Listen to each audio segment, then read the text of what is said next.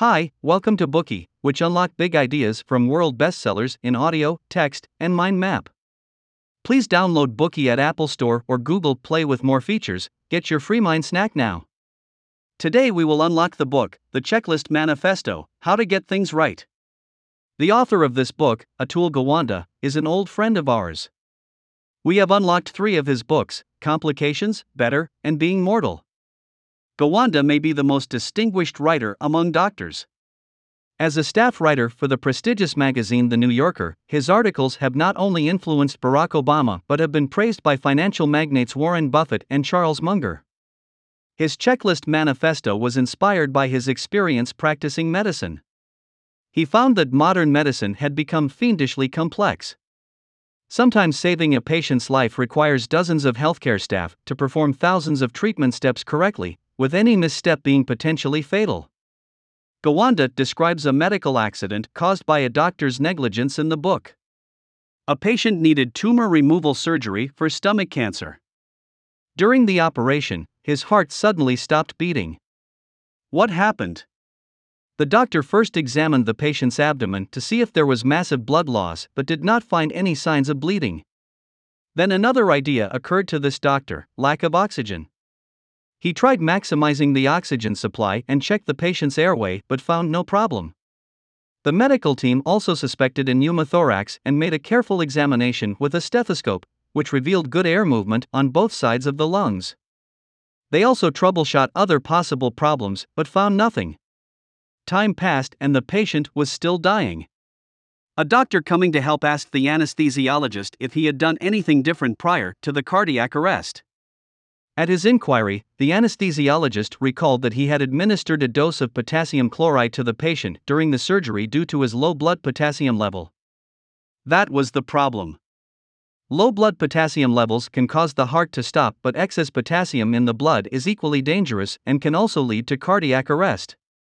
The doctor checked the potassium solution bag and found that the concentration of the solution given to the patient was 100 times higher than intended, a lethal dose.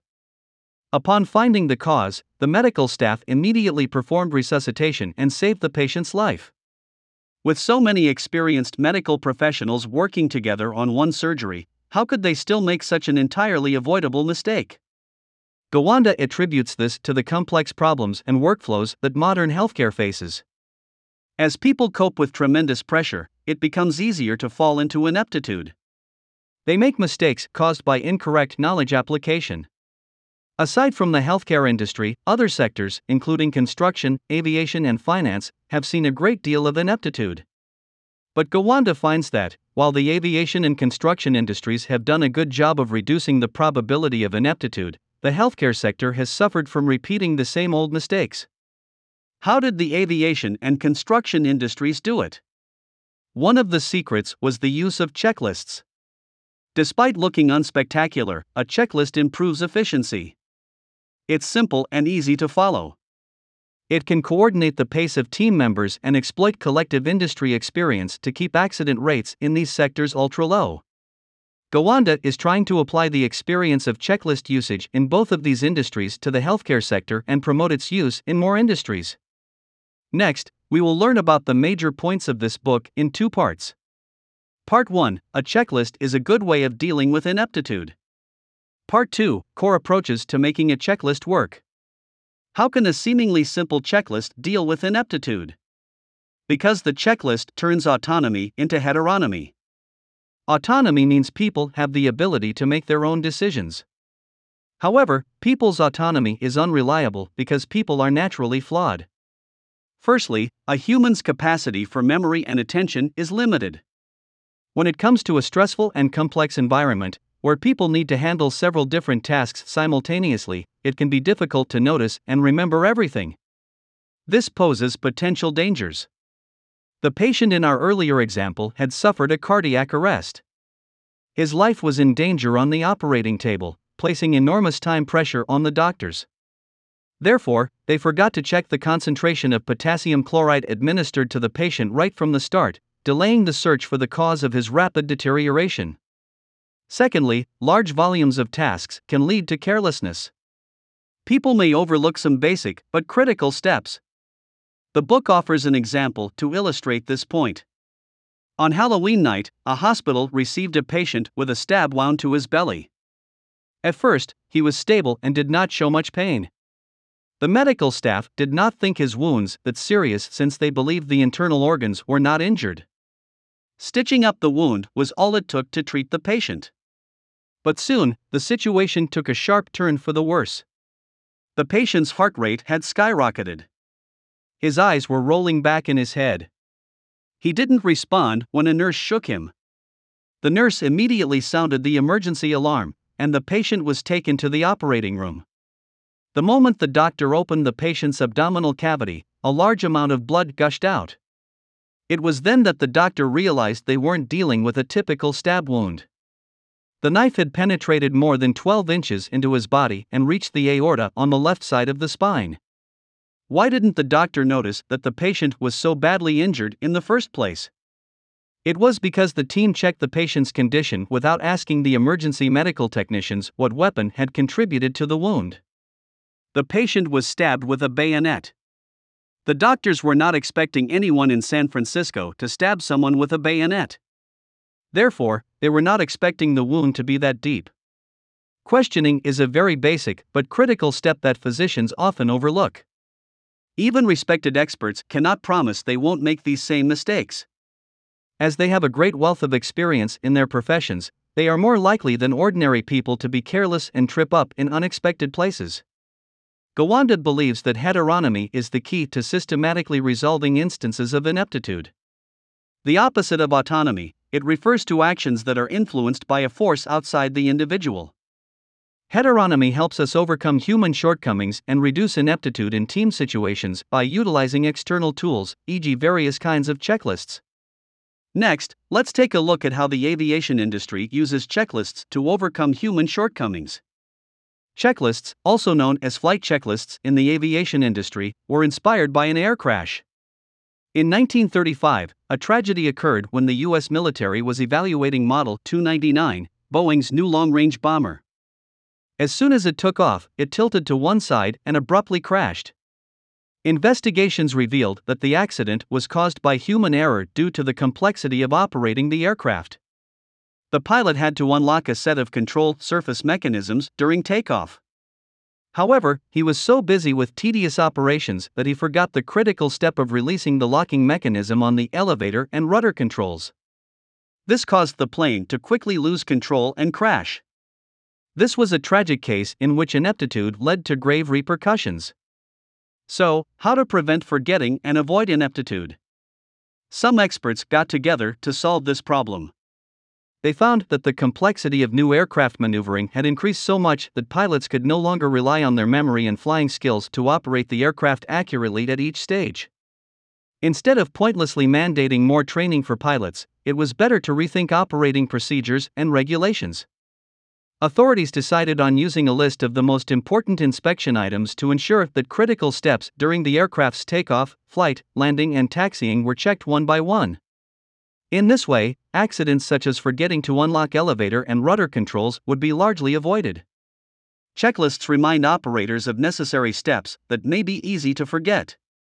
In this way, checklists can reduce mistakes caused by human error. Next, let's take a look at communication checklists and see how the construction industry resolves teamwork problems. Master builders, as those who built Notre Dame, St. Peter's Basilica, and the United States Capitol building, used to design both the exterior and internal structure of the buildings while overseeing the entire construction process. In short, they kept everything under control. But by the middle of the 20th century, master builders had vanished from history. Today's construction industry has entered the era of division of labor.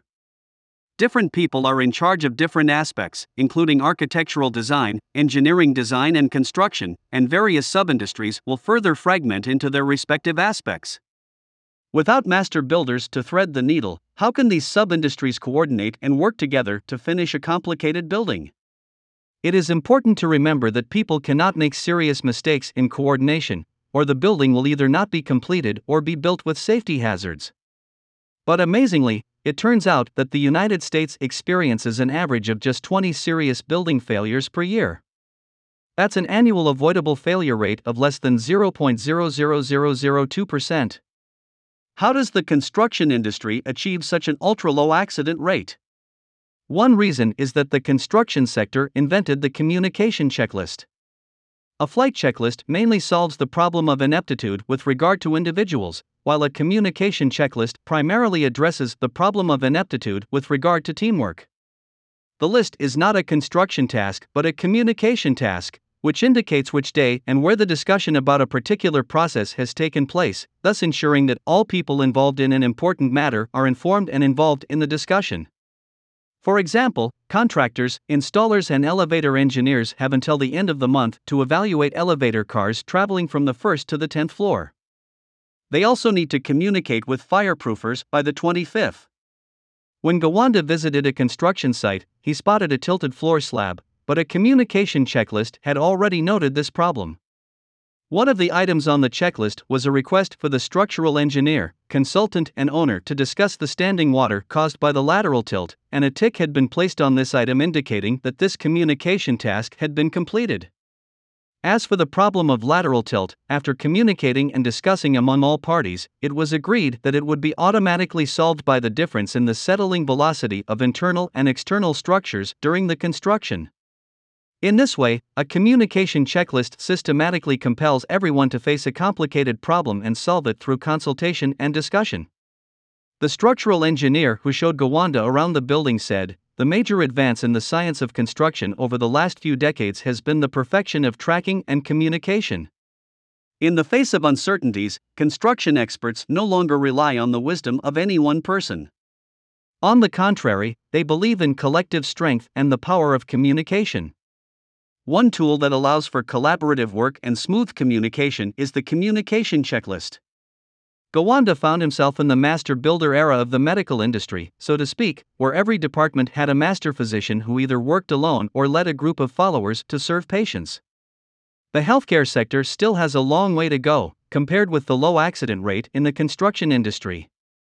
Every year, 150,000 people in the United States fail to survive the operating table, and at least half of the fatal cases and serious complications could have been avoided. How could the healthcare industry learn from the examples of the aviation and construction industries? Could other industries also improve service quality and safety through checklists? The answer is yes. Regardless of the industry, a key step in applying a checklist is to choose the right one, based on the nature and complexity of the problem to be resolved.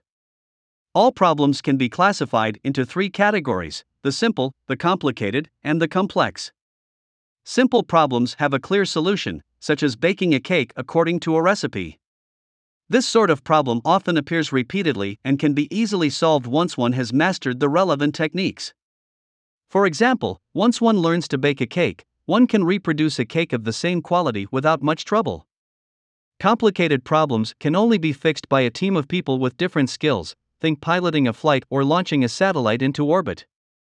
Accomplishing these sorts of tasks requires very high levels of science and technology and perfect teamwork. However, these problems still have a great deal of certainty despite their complexity. Success may be sustained through simple repetitions.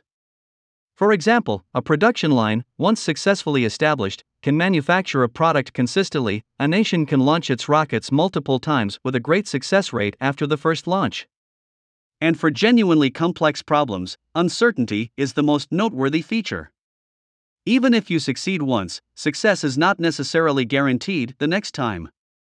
Issues such as raising a good child, starting a successful company, or completing a surgical operation are complex problems.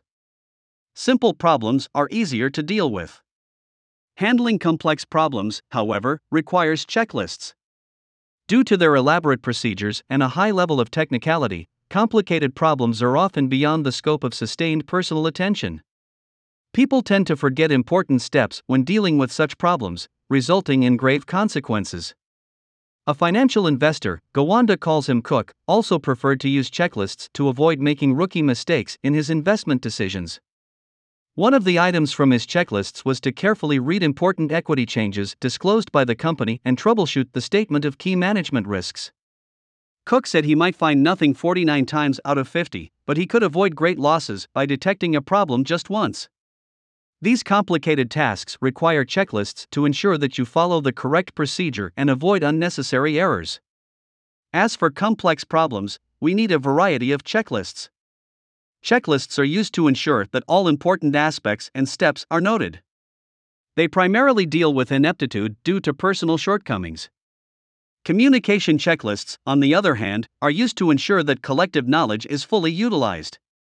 They primarily deal with unpredictable and uncertain issues, as well as possible ineptitude in teamwork. This concludes the first part of this bookie. In summary, we mentioned that the limitations of autonomy lead to many incidents caused by ineptitude, and reducing such errors requires heteronomy, which can be realized by tools such as a checklist.